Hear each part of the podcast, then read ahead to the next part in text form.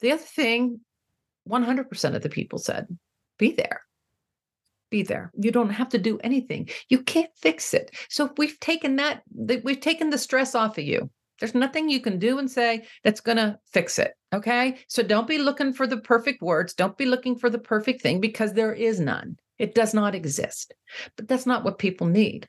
People just need you to be there, just to be there, just to show up for them. Thank you for stopping by my podcast, Finding God in Our Pain. Welcome. Hi, I'm your host, Sherry Pilkington. In this podcast, you'll hear firsthand stories of how the God of the Holy Bible meets real people in their real pain. We look at the good God we profess through the lens of pain and suffering. I'm processing the most painful season of my life after unexpectedly losing Larry, my husband of 32 years. In my journey, I've discovered that there are many types of deaths. Maybe you've asked God, how could you let this happen? Why me? Where are you, God? Do you even care? What am I supposed to do with my life now? Here at Finding God in Our Pain, we don't shy away from the tough questions. I ask them to my guests. I share what I've experienced. We give real examples of how God shows up in the darkest, most painful situations in life. May the stories that you hear and the advice you receive encourage you to engage the heart of God about your painful places or memories or experiences or even your unmet expectations. Lean in close to God's heart because He speaks beautiful things in the dark. Have you ever felt inadequate when trying to express your care and concern to someone who is grieving? If so, my guest, Sherrie Dunlevy, is going to shed some light on what to say and what not to say, as well as what to do and what not to do. Plus, along the way, Sherrie gives us additional insight that's going to help if you're facing a season of loss and uncertainty yourself. Something I always like to point out is that grief is not limited to losing a loved one. Anytime we're separated from that which we hold near and dear to our hearts, it demands a grieving process. When part of our life is torn away, we're in need of an honest evaluation of how this tragedy impacts our life and what resources do we need to engage in order to move toward full healing. Sherrie has a background in television as a news anchor, a radio talk show host, and she is currently a podcast host as well as a grief coach. And we can add author to that because she's published a book titled Can I Help?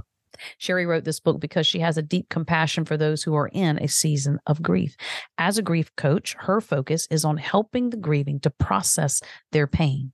So, mm-hmm. based on the knowledge and the insight that Sherrie has gained as a grief coach, we push out this topic of grief to talk about how we can avoid adding extra stress and demands on our loved ones who are struggling with deep pain and even deeper questions.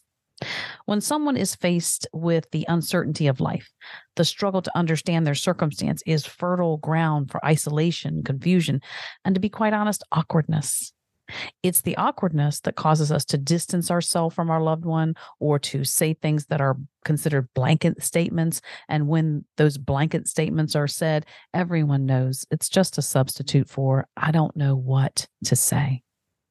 Sherrie's book, Can I Help, will give you the confidence to feel more at ease with the topic of grief. And as you implement and practice Sherrie's advice, you become more comfortable to share space with someone who's grappling with the reality of their old life versus the life they are forced to now know. There is a power in having confidence for this topic because it removes barriers and lets an aching heart know that they're seen, heard, cared for. When you're in pain, knowing that you're not alone is powerful enough to give people hope for one more day, a better tomorrow. The bottom line is neither the person who is suffering nor the person who desperately wants to help really has all the answers. Every situation is unique to the person. And the truth is, the brokenhearted can't articulate what they need in the moment. And the one who desires to be there for their loved one feels helpless. If they both know anything, it's that it's that neither one can reach the pain because neither one can change the devastating reality of loss. Sherrie makes a clear distinction, which I felt was truly foundational to having the courage to reach out to someone who needs a kind word. And that is to remember it's not about you. And we partnered that portion of the conversation with another key truth Sherrie pointed out. The person who wants to help fix it it's not their job to fix it. They can't fix it. To me, that takes a huge weight off and it allows the caregiver, not in a medical sense, but rather in the context of relationship, to simply show up, sit quietly if necessary, and allow their loved one to find their way through the grief. If you've ever felt helpless, confused, or awkward when it comes to navigating grief, then listen in to see how you can remove typical barriers and create a connection of support that brings peace and invites healing. Sherrie, thank you so much for your courage to have this conversation about grief because so many are not comfortable with talking about death. And I believe that talking about grief is one of the ways that we can make the subject more approachable in an everyday kind of way because death is something that we all have to deal with. Specifically, our conversation today is geared toward helping people navigate the holidays by knowing what to say and what not to say to those who are in a season of grief. So, thank you and welcome to the show. Well, thank you. I'm I'm excited to talk about this. And something you alluded to earlier, Sherry, is that you know um, it's not something that we like to talk about. And as a result of not liking to talk about it, we tend to not talk about it. And when we don't talk about it, that's why we feel so awkward when it happens to someone um, we know, we love, we care for, and then we feel inadequate because we don't know what to say, we don't know what to do. And I always say the only way that you can get better at it is to be vulnerable enough to be bad at it at first. vulnerable. That's a scary word. Mm-hmm. No one wants to be vulnerable, but um, it's something that uh, to live authentic, an authentic life, I think you have to be and um, that's kind of what i'm working on in my journey is li- living an authentic life and talking about the uncomfortable um, once you start talking about the uncomfortable it's amazing how you can find great comfort in it and from it and I really feel like God has laid it upon my heart that because I am a public speaker, I was a television news anchor in a former life, a radio talk host in a former life, a current podcast host. And this is how I'm using my gifts, talents, and abilities is to talk about the things that people are uncomfortable talking about it and hoping to encourage them to practice it because we live in a world where there are so many people hurting on so many different levels. And we can't be a comfort to one another if we're standing back in the background. Do you find that when you're vulnerable, you're more authentic and therefore you can connect with people better? Absolutely. And I mean, you can tell some people just aren't comfortable with it. And I have to go with their comfort level, but it still doesn't stop me from telling them that, you know, I'm thinking of them, I'm praying for them, and I'll be here for them if if they would like that. Speaking of your credentials or your past, you know, history and uh, and bringing you to the current, you're the founder of the Graduating Grief Academy and you're mm-hmm. the host of the Graduating Grief podcast. And I initially found you through your Facebook page, Graduating Grief, Living and Loving Your Life After Loss.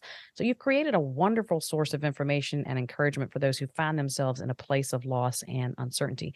But what has caused you to pull up to this table, if you will, to have the conversation about grief and loss? What's brought you here? I guess it was the death of my son back in 1999. I was on TV at the time and I was pregnant with my second child and had complications. And so there were periods of time where I was off the air because I had a high risk pregnancy. And then once my son was born, he was in the NICU. And so I was on an extended leave. And then eventually he died. And I was living this life very publicly which was very challenging in of itself. And, and we were lifted up and we were loved through this and carried through this by so many people. And what i found during that time and this is going to be a long story but some of the people that we thought would be there for us weren't. And some of the people that we never even knew before became our angels. Mm. here on earth. And it still brings tears to my eyes, but those are usually the people that have, have been through something similar. They know that you need that love and support. And so, as it happened, three of the people that were closest to my husband and I just kind of disappeared and dropped out of our lives. And and that was very hurtful. But we, you know, we moved through and we we we lived life and tried to do our best to heal from that. But then six years later, one of those people called me up out of the blue They I had moved to another state. This was prior to Facebook. They somehow found me because I had gone off the air. I had left my career.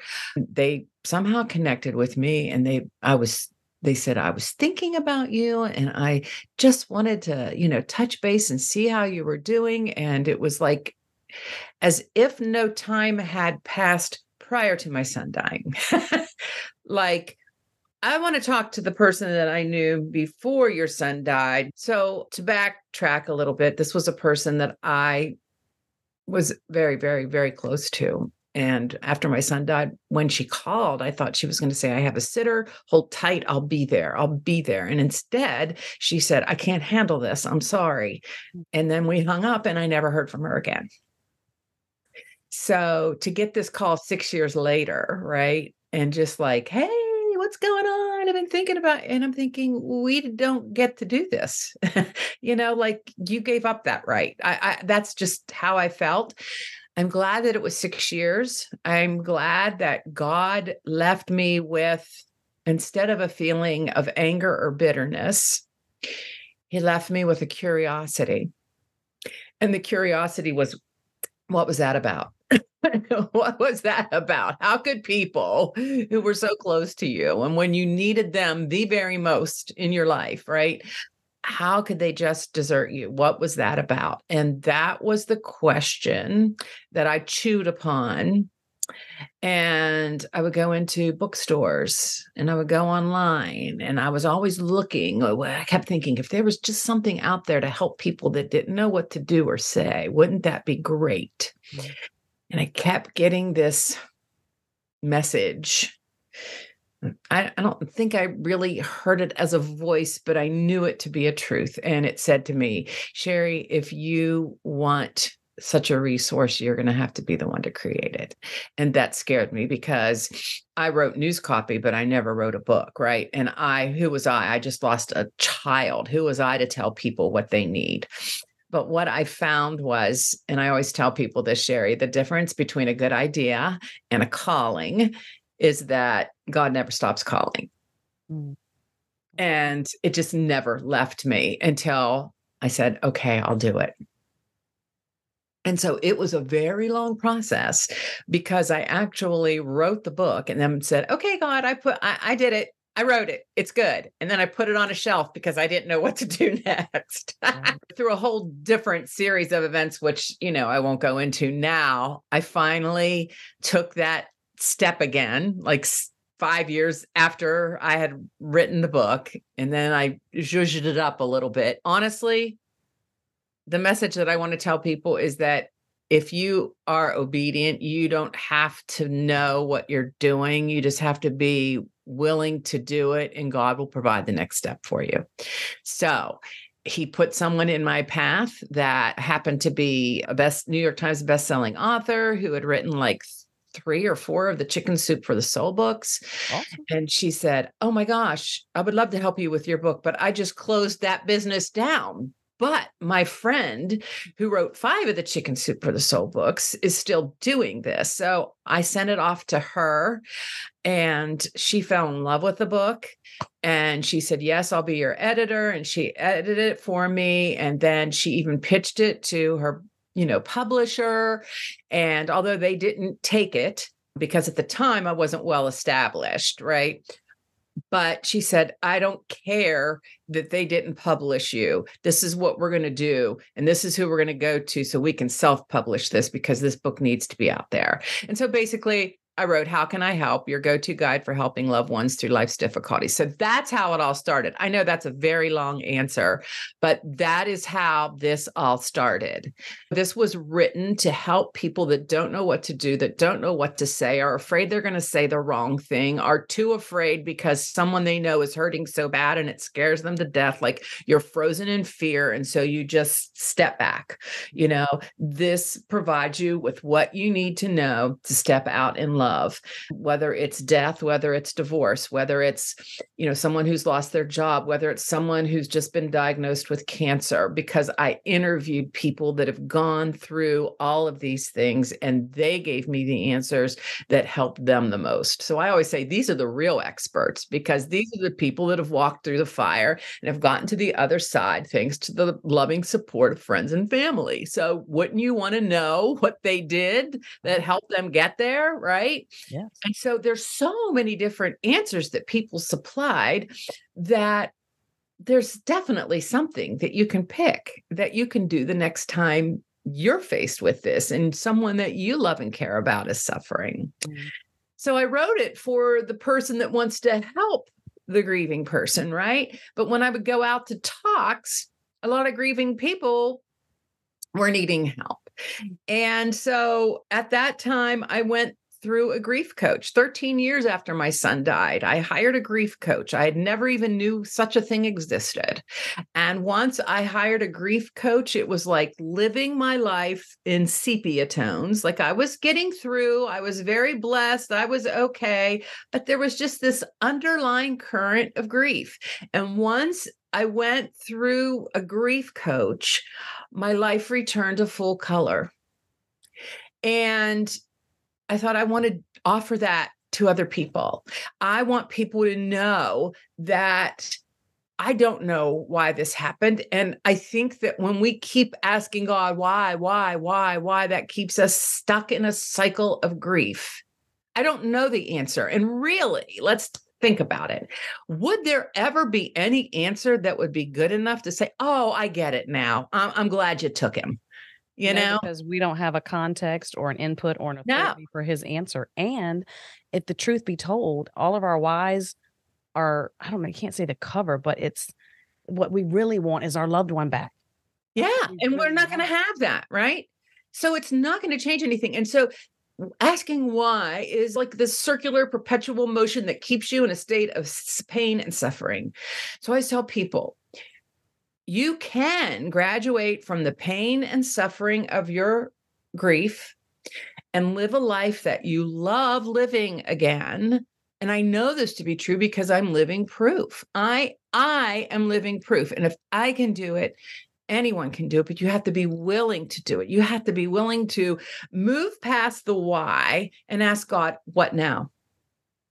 What now? Mm-hmm. What do you want from me now? What can i do now? And so this is where i feel God's led me to to say, you know, Sherrie, this is a space I want you in. It's not a glamorous space. It's not it's it's a hard space. It is full of triggers, but for some reason I am able to do it.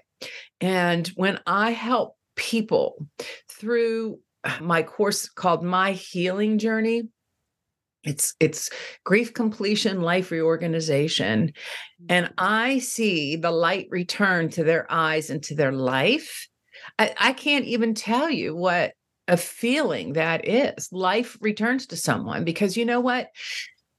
When someone especially with a death or even a divorce we've seen people get bitter really really bitter really angry really hurt become the victim and i have to say it's very easy to be the victim because there's a payoff to it. You get the, oh, poor, I don't know how you survived the loss of your son. Oh my gosh, that's, and there is this people at the beginning really come to your aid. But then, you know, like they're tired of it. It's time for you to get back to life. And then you think how heartless they are because they don't understand, you know? So there's this bitterness that starts to grow in you. But if you look at this as a way of breaking open to a new way of living and really seeing that there can be transformation, there can be growth, there can be what beauty from these ashes if we are willing mm. to go there. The problem is, a lot of us don't want to go there. Mm. And again, that goes back to the fear. So a minute ago, you kind of uh, alluded to some examples because you and I both agree that the that grief covers a broad uh, ground, a lot of ground, mm-hmm. because there are many types of deaths. And can you share your thoughts on the types of deaths that people should grieve? What are some things that people should take the time to grieve when they're separated from? Well, in my in, in, one episode of my podcast, I do an interview with a grief expert, Dr. Phyllis Kaminsky, and she gave this definition of grief as it's the feelings that, the emotions that we feel when we lose someone or something that we love. So this could be you retired, mm-hmm. or someone, your boss retired, or you moved, or your children leave for college, or you know move across town. I actually coached a woman who's who's who's children were moving to the west coast and she was having a very hard time and she was grieving that. It could be you know your body doesn't work the way it used to. I'm i'm working now in the capacity of helping senior citizens with home care and so they are grieving their independence mm. and life as they once knew it right? And mm-hmm. so there's all kinds of things that you could be grieving and we don't identify it as grief. Let's just talk about the pandemic for heaven's sakes. When we were on lockdown the way that we were used to living life we we grieved and mourned that. We weren't able to do that and so mm-hmm. that was worthy of grief. And so here we are on the other side of this and we find that the world doesn't seem to be as kind. People are rude people are impatient people are angry people are at war, people are meaner. And if we take a look at the root cause, I would say it's unresolved grief. Yeah. That's been not been dealt with and that has compounded over time mm-hmm. to where people just don't know what to do with this. And it I just think, comes out. I think all grief can be whittled down to uh, loss and uncertainty. Yes when you could lose a job, you could lose, like you were saying, independence, a level of independence. You can lose a physical ability, eyesight, hearing. Yes. Um, and and you grieve those things because life is different. And you said something a few minutes ago that your friend wanted to talk to the woman you had been before your son. Nobody's the same after no. they go through something like that. No. Life can never return back to the way it was, ever. And that is something worth grieving. Yeah. If you've gone through anything and but but the thing is if you if you step back from grief or any situation, life for any of us, even in good times, can never be what it was yesterday. so we are all supposed to be growing and evolving and changing, but none of us want to because change is scary. It is.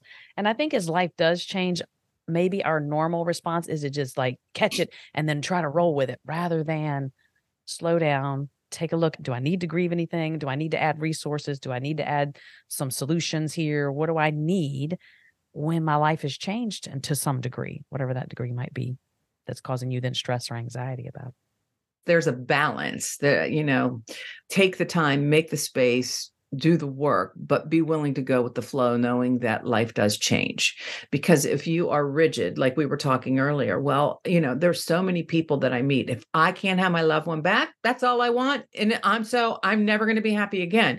You've made that declaration. Mm. And I can't help you then. I cannot, I cannot help anyone in that space because they've already made their declaration. I will never be happy again because I can't have that person back. Loss and uncertainty about your future collapses so many areas of your life. If you were speaking to someone who's trying to make sense of life, how can you give them courage to step out in love in this season or the next season of their life? You're not done. Your chapter does not end with that it's there was not a period there. There was a comma okay? There is a comma or a next chapter and you get to write that. So do you want to be the victim of your life story or do you want to be the heroine or hero of your life story? You get to choose that. And to me i'm a woman who lost her son. I am not sherrie dunlevy grieving mom I never identify as a grieving mom. I lost my son and I have grieved my son and I miss my son. And yes, I wish that he was here, but I am so much more than that. And God didn't put in a period at the end of my life, He put a period at the end of my son's. And there's a lot of lessons that I've learned from death as a result of that. You know and so if he didn't put a period at the end of mine i don't want to get to the end of my life when i'm facing god and him say sherrie so you know i gave you 50 years after brandon died. What did you do with it? What do you expect me to do with it god? I rolled up in a ball and i was bitter and i was angry. How dare you take my son?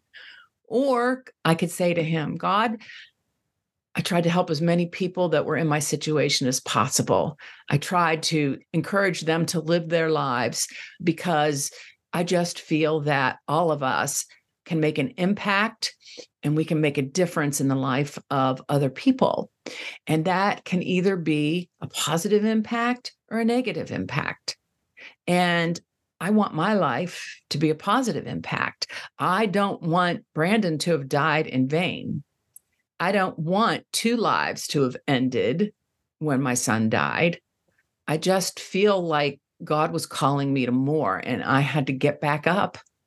you know, so graduating grief is like figurative and literally, like graduating to the next chapter of life, but also gradual gradually getting up, graduating from the the being in a heap in the darkness in a puddle on the floor to rising to the light and standing up again and moving forward i don't know that anybody purposely wants to be known for their grief but that was really one of the things that i that motivated me to seek healing to dig into god to ask the hard questions to really be transparent with god because i did not want to be known for my grief and i think yes. that might be a tripping point for a lot of people. Maybe they don't know how to get out of it. I don't know. But it sounds like you've got a lot of resources and tools that can help somebody move through that. What you spoke a minute ago about joy. I think it was joy you said specifically, but it made me think of joy. And do you think some people feel guilty when they have moments of happiness? And how mm-hmm. do we encourage somebody to move forward in joy? Like, how do we see it? And then we're like, oh, let's have more of that in your life. Well, I think that that's part of living and being joy filled. I mean, that's what we should be as Christians, right? we should be filled with joy. And so we have to return to that joy. And I don't, I think that there's there's always that period like how could i be especially during the holiday season right how can i be happy when my dad's not here he's not my dad loved christmas you know but you find that way to honor that person in some way and that can return to the joy i don't i think that we have to be brave enough to write our own permission slip for that I always tell people until you can write your own permission slip, I'm granting you the permission that it's okay to experience joy. It's almost like you start laughing and, and enjoying, and then you, oh my gosh, how dare I do that when they can't experience this? You know, but we're still alive. Yeah. We're still alive. And there are people that, I mean, and I know that when you're in the throes of grief, the last thing you're thinking of is being an example to other people, but other people are watching you. Other people are watching you, whether it's your children or your community or whatnot. And I think that sometimes they're watching you to see if it's going to be okay. You know, that's what I really worried about. I had a three year old son when Brandon died and I was very conscientious of of what he saw in his life because the last thing I wanted was his earliest memories of his mom to be constantly grieving and that there was nothing that this little soul could do. It wasn't his responsibility to bring me joy. It was my responsibility to find my joy again and and and allow him to see that you can have it and it and it's not going to you know harm other people. So you know I, I, think i was cognizant back then of that but not everybody is. But i want you to know and i don't expect you to, to think that you know in the depths of your grief that you have to be this prime example. I just want you to know that people are watching. People are watching because they're scared and they want to see if you get through it that maybe if something like that happened to them they can too. Or if you fall apart I saw a woman like as a reporter, she lost her daughter in a flood.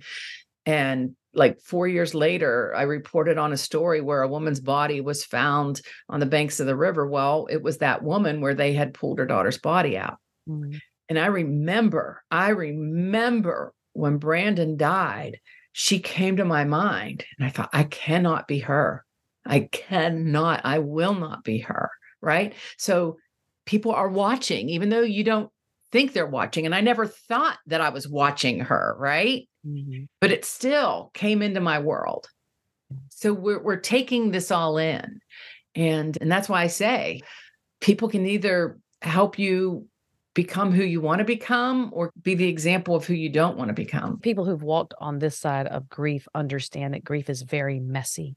It is mm. not nice and tidy mm. and clean. It is very messy. And I think that makes people, a lot of people, uncomfortable, but they are watching to see how you're going to realistically walk that out. So I think it's good to be transparent and authentic about your struggle, but definitely I would strive, I strived to not get caught there, to not get stuck in that pattern because my whole thing with with what i would tell people and my listeners know this is that you know no one can rush the process of grieving and trying to work out all these heavy things that you're trying to come to terms with but in that please don't miss the opportunity to heal because you can start getting into the cycle of running it over and over and over again.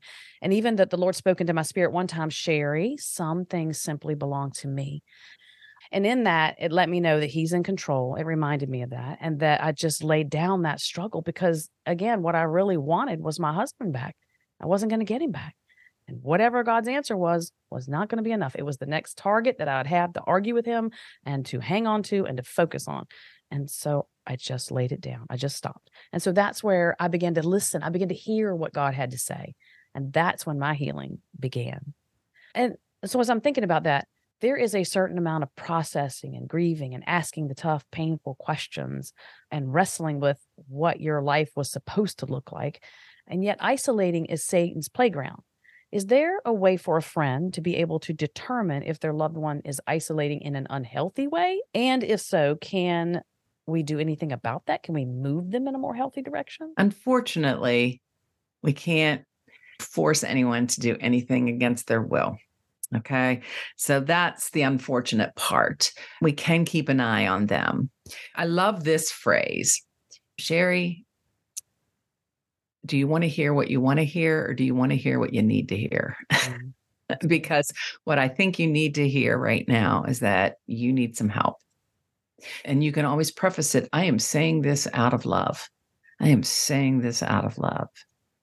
But see what happens is sometimes anger replaces sadness because anger is an easier emotion. People would rather be around an angry person than a grieving person a lot of times, I think, because they can just get angry right back and they can leave, right? Yeah. And it's easy. Um, sitting in the mess with someone, that's hard. That's excruciating.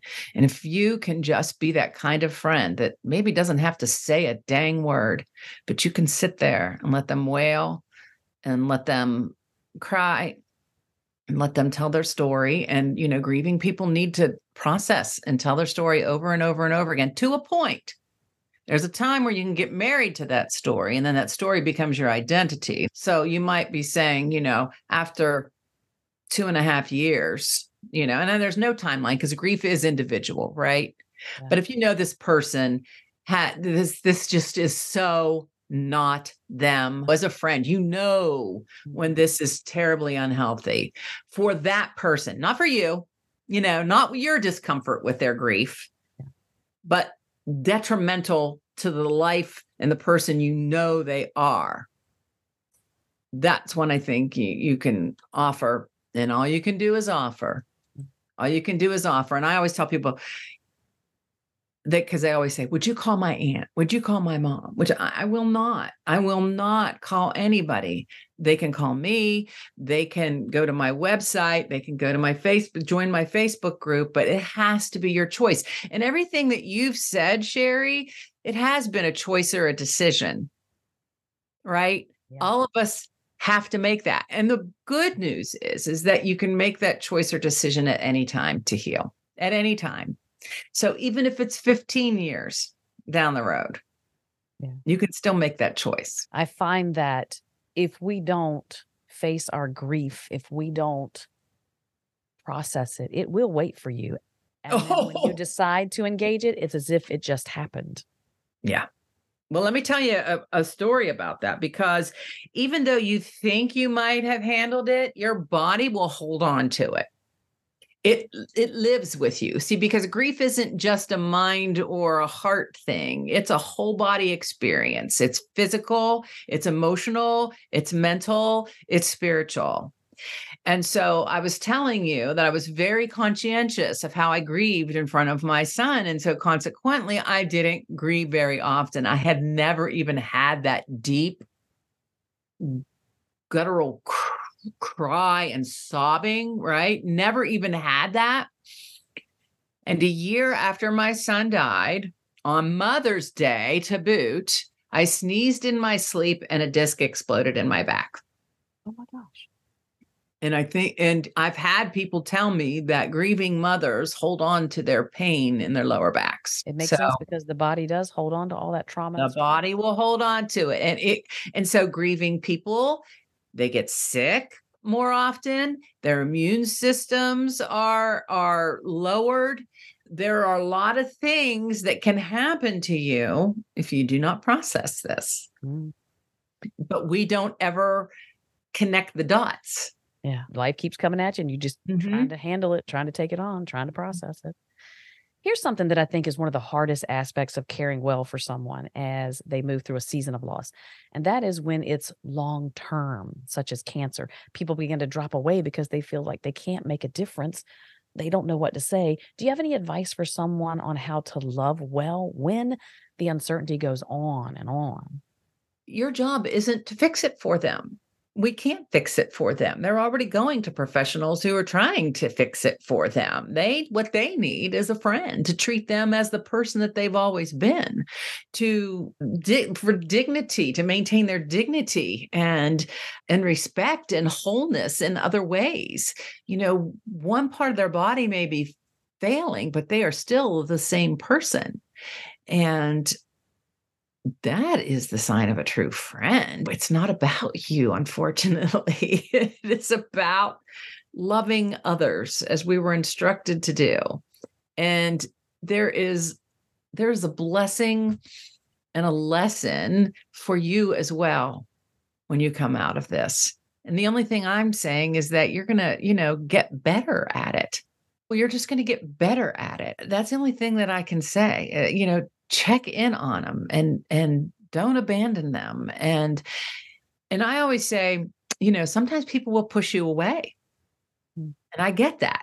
Some people and you respect their space but i would just make it clear i'm still going to check on you. I'm going to be calling you anyhow. You don't have to talk to me but i'm going to leave you a message and i am going to check you. It may be the point that you know, if someone pushes you away, there's nothing you can do about it. You can try to revisit. And and sometimes relationships do end because of that. But you can at least live with yourself knowing that you did everything within your power to love them well. I like your point though that you're making because it sounds like take the focus off yourself because you feel like you're being inadequate. You feel like things are uh, weird and complicated or mm-hmm. just uncomfortable. But that's really not where the focus needs to be. It just needs to be on meeting them where they're at. And right. if that means sitting with them and just being present, because to be honest with you, that was one of the things that surprised me about God was the strength of his presence. And that's really the only thing that I ask for now is God's presence when things are tough or I'm having a, a moment of grief or whatever. But no one can reach that pain. No one. No one's going to be able to bring your loved one back or to give your job back or to give your independence back. So someone's yeah. presence is really a beautiful gift. That it's the best. And out of all the responses that I got for my book, there were two overarching responses of what really truly made a difference. The first one was prayer. Prayer it was almost unanimous. It wasn't quite unanimous, but it was almost unanimous. People felt one woman said the prayers were palpable. Another woman who had terminal cancer and eventually died said those were the things that that gave her strength to get up each day, each morning. She she literally felt a, a, a support when she was at her weakest, she felt support to get her up and get her through the day. Another woman said that it just the thought every time that she would think about the people who would she said i would just think about like when someone say i pray for you she goes i would think about that person stopping at some point in their day and they were thinking about me and what i was going through and they were praying on my behalf she said uh, it just touched me in a way that i can't even tell you and she was crying when she was telling me this so prayer is very important. The other thing 100% of the people said be there. Be there. You don't have to do anything. You can't fix it. So we've taken that we've taken the stress off of you there's nothing you can do and say that's going to fix it okay? So don't be looking for the perfect words. Don't be looking for the perfect thing because there is none. It does not exist. But that's not what people need people just need you to be there just to be there just to show up for them when is the best time to come alongside someone early on or when everyone else fades away? Do you give them some space and then check on them? When's the best time? If you have the inkling and I need to reach out to that person, reach out to that person. It's so funny because I always go, Oh, I think I need to give them a little bit of space. But then I pause and I go, No, they might need to hear from me now. I don't know hmm. if they want to hear from you they'll answer the phone if if they're able and if not, at the very least, they're going to hear your voice on the voicemail, offering them some words of comfort immediately. So I always tell people, you know, reach out. And what's so funny is that when I do call, it's amazing how many people pick up the phone immediately because they needed someone to talk to. And there was just no one there. Right. So I was that person for them. But that time that you're hesitating is it right or it's wrong go do it anyway that's that's that's why you got that inkling so do it anyway i always tell people if they don't answer the phone and you leave them a voicemail tell them you'll call them back and call them back call them back don't leave it up to them to call you back they are they are so busy I, my when my father died he was in a university hospital two hours away in another state. So I had to get my mom packed up, who had been there for six weeks at my sister's house, get her packed up. My dad died at 8:30 in the morning. I had to drive back to my sister's house, get my mom packed up, drive her home, get all this, you know, and my phone is ringing. All these people there hear the news and i'm so tired because i was up all night. My dad had just died. I have not been able to even like cry for him because i can't. I have to get my mom home safely. I have to drive right? Focus. And my girlfriend calls from missouri after i checked my messages and she said i know you're probably really busy right now but i just had to call and tell you that i'm sorry blah blah blah blah blah magic words do not call me back I'll call you back later. Mm. Do not, d- don't even think about calling me back. And I, so now that I talk to audiences, now that I've been through that, those are some magic words because there is this especially for women i think you you feel like oh my gosh i've got to call this person back and this person back and this person back and and you're very cognizant did i was i thankful enough? Was i grateful enough? Was i appreciative enough? Did i call this person back? You're just not even thinking clearly. You're in the throes of grief. You're not you're not thinking clearly at all. And just to hear those words that oh that's one thing i don't have to do it was it was and reach out to them. If you get the inkling yes that's that's that what the that's the god wink right? That's the god wink. Yes you reach out to them. If you don't if if you don't get a hold of them tell them you call them back tell them not to call you and then call back. So i think that that was a long-winded answer to that question but really the short answer to that is yes. All all of what you said yes I know that I will tell people do not respond. Like I'm checking on you, don't respond, love you. Or I will even simply send hearts or yes. a kiss, depending on mm-hmm. their family, or just a text message with a couple of hearts and a kiss. Yep. Every other day, every day, whatever. So I'm not asking to have a conversation with you. I'm just sending you a little signal that I'm thinking of you and that I yes. love you. Yes. So I do that. That's one of the things. Knowing what you've said because you can't call everybody back. You don't have the energy to call everybody back. You don't have the brain width or is that the right word? Mm. To think about having conversations with people. Right.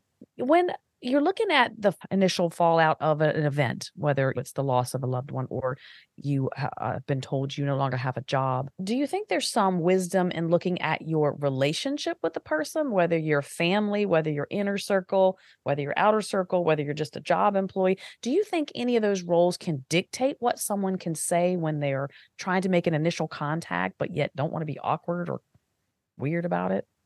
Right. If I'm not, you know, if I'm not super close to that person, you know, that's where cards come in. You know, a card with a nice note is a wonderful way to reach out to an acquaintance or someone that you're not in their inner circle, right? Because you can't, like, you want to show your care and concern for someone. You don't want to be intrusive. I don't want to take a greater space into your life than what it, I am to you, right? Mm. And that's where I think that cards and time can kind of dictate that uh, a text or a Facebook message or something like that. Just, you know, it's been a week or two, and hey, you keep popping into my mind. You just keep popping into my mind. If you're ever feeling better and you want to go out for a cup of coffee, I'd, I'd love to. I'd love to do that, you know, just yeah. Uh, but yeah, I do. I do. I do. Mm-hmm. Like I would feel really weird if this Facebook friend just, you know, wanted to. I, I just would, right? Yeah. Yeah. I did reach out to a woman here recently who lost her husband. Okay. Cancer. And we hadn't seen each other in years. Facebook is how we stay connected, but we did have a relationship many years ago when our children were in school together. And so after a little bit, couple of months, I reached out to her and just said, Hey, would you like to go grab a cup of coffee? Do you want to talk about anything? And she received that. She welcomed that and we went out and yes, I just let her say what she needed to say. And uh, because I'm not uncomfortable with that com- that kind of conversation now, and and so it was really nice. And you gave her a gift because most people probably are. So see, that's where I'm saying angels come out of the woodwork. So you were her angel that came out of the woodwork for her, and I had the same thing. I had other parents who had lost children that had reached out to me as well, because you know why? Um, our stories aren't the same but you are initiated into a club that you never wanted to have membership in but the only saving grace to that is that there are other members in there. Yeah. We show people grace because who knows what to this kind of what we're talking about. Who knows what to say? No one knows how to master this area of life. But what is one thing that you know that you will never say to someone who goes through some sort sort of grief or loss? Well, in my in my book, I say I have tips that are helpful, and then I say tips that are not so helpful. And the reason that I say not so helpful is because I don't want to say right or wrong. In my opinion, and I may I state this in the book, in my opinion, it's better to step out awkwardly and fumble a bit than it is to not step out at all. And I give this example of this gentleman that was a work colleague. It was a very young man. And I think he knew that you were supposed to give, you know, that flowers or plants or something, you know, like that's what you do when someone dies, right? But the problem was I didn't have a viewing for my son. I only had a funeral. And so as we're leaving the church and getting into the limousine, this young man comes up and he hands me a potted plant. And I'm like, oh my gosh, what am I supposed to do with this? But I sat with the plant and took it, you know. And, and so if you look at that, was that the right thing to do? No. But, but, right? Did I feel loved and supported? And did I feel like he cared for me? Absolutely. This is why I tell the story 20, 24 years after the day. This guy really didn't know what to do, but he was honest enough and, and willing to do something awkward and out of character for him in order to bring me comfort. So, this is what I tell grievers people are going to be bad before they're good.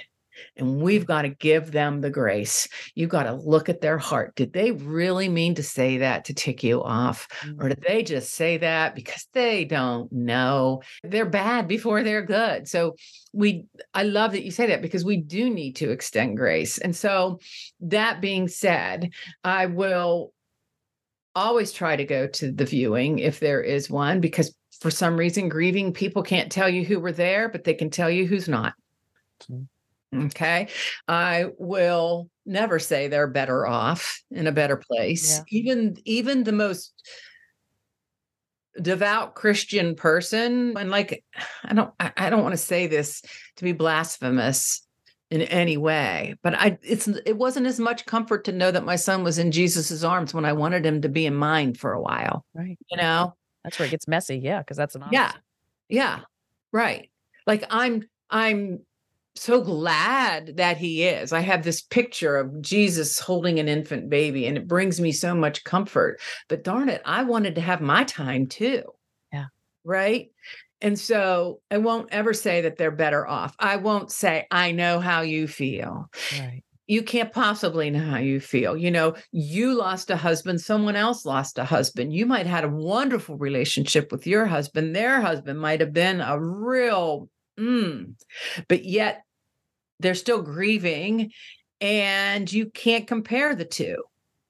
You cannot compare the two. You lost a husband. I lost a dad. My brother lost a dad, and my sister lost a dad, and we all lost a different person. So we can't say, I know how you feel. And then finally, if there's anything I can do, please let me know.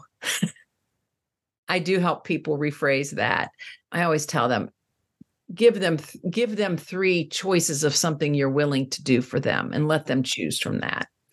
And if they don't choose anything you know call back in a couple weeks and offer the same three things or three other things but make them things you're willing to do. Because i always tell people if you have traditional family roles and you know the wife takes care of the inside of the house the husband takes care of the outside of the house the wife's probably not even going to realize that the leaves need raked this time of year because she never did it right? So yeah. she's not going to say, "Oh, I need those those leaves raked up." Or I need that snow shoveled off my driveway, or I need the grass cut because she's not even, she never even had to worry about that. But then two weeks later, oh my gosh, yeah. who am I going to get to cut the grass?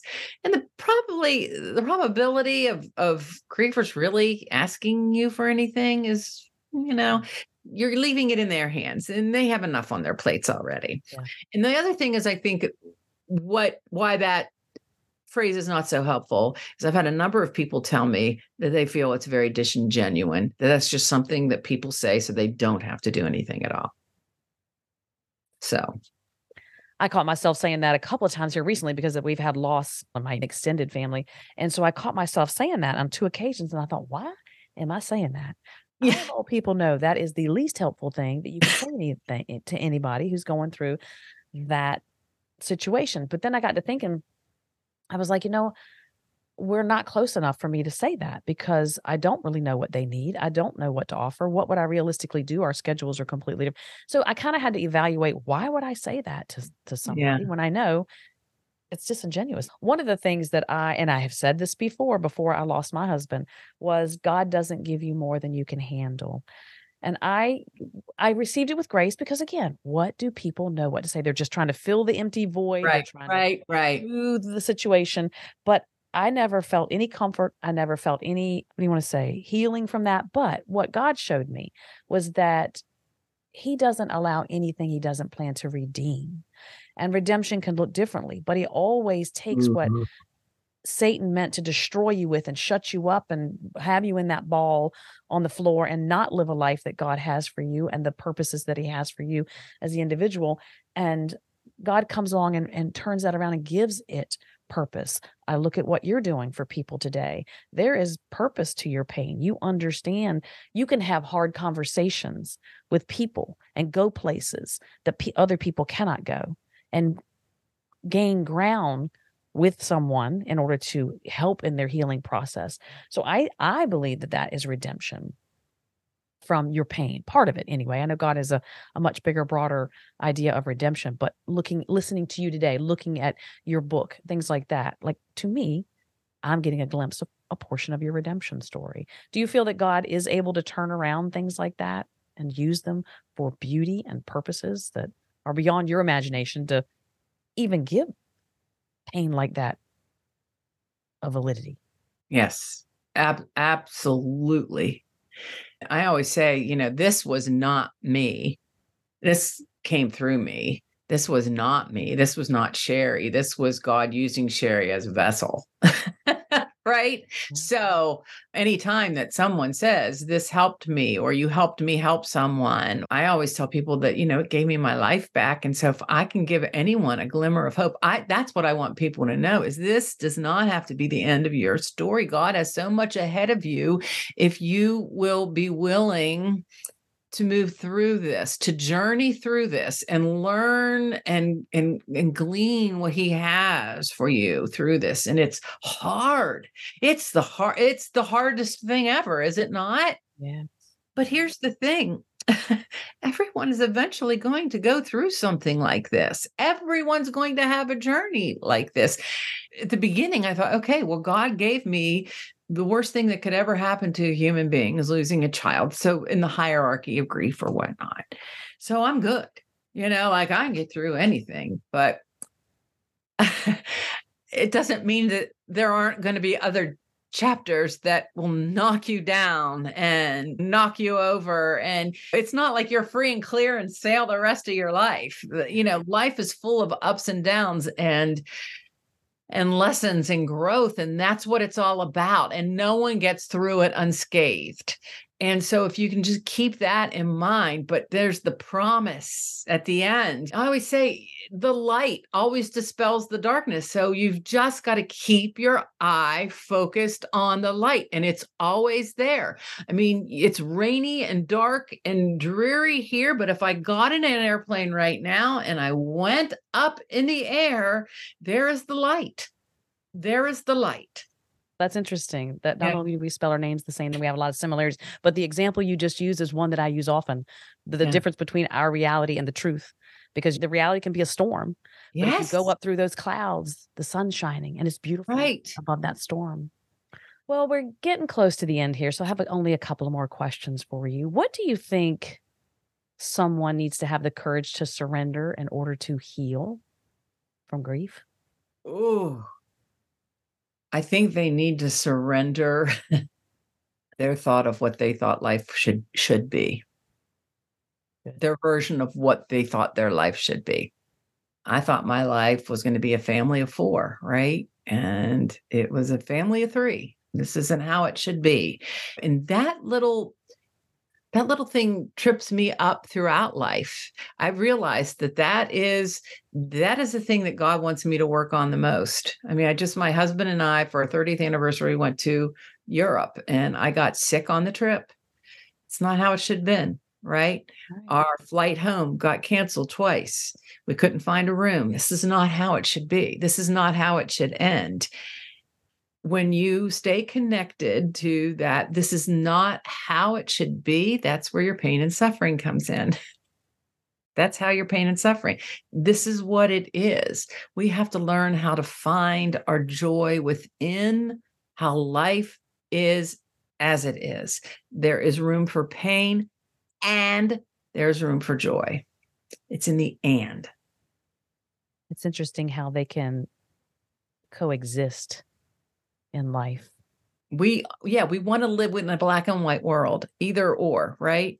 And if I can't have my way, then I'm not going to be happy. And I, you know, like I preach this to other people, but I find myself in the same predicament in just different instances of my life. But at least now I have grown enough to recognize this. There's always going to be pain and suffering in the world, Sherrie, always. And we're always going to have instances where we're going to be, it's going to happen to us and we're going to feel that. Um, where our growth comes in is that before it took me years to move through it.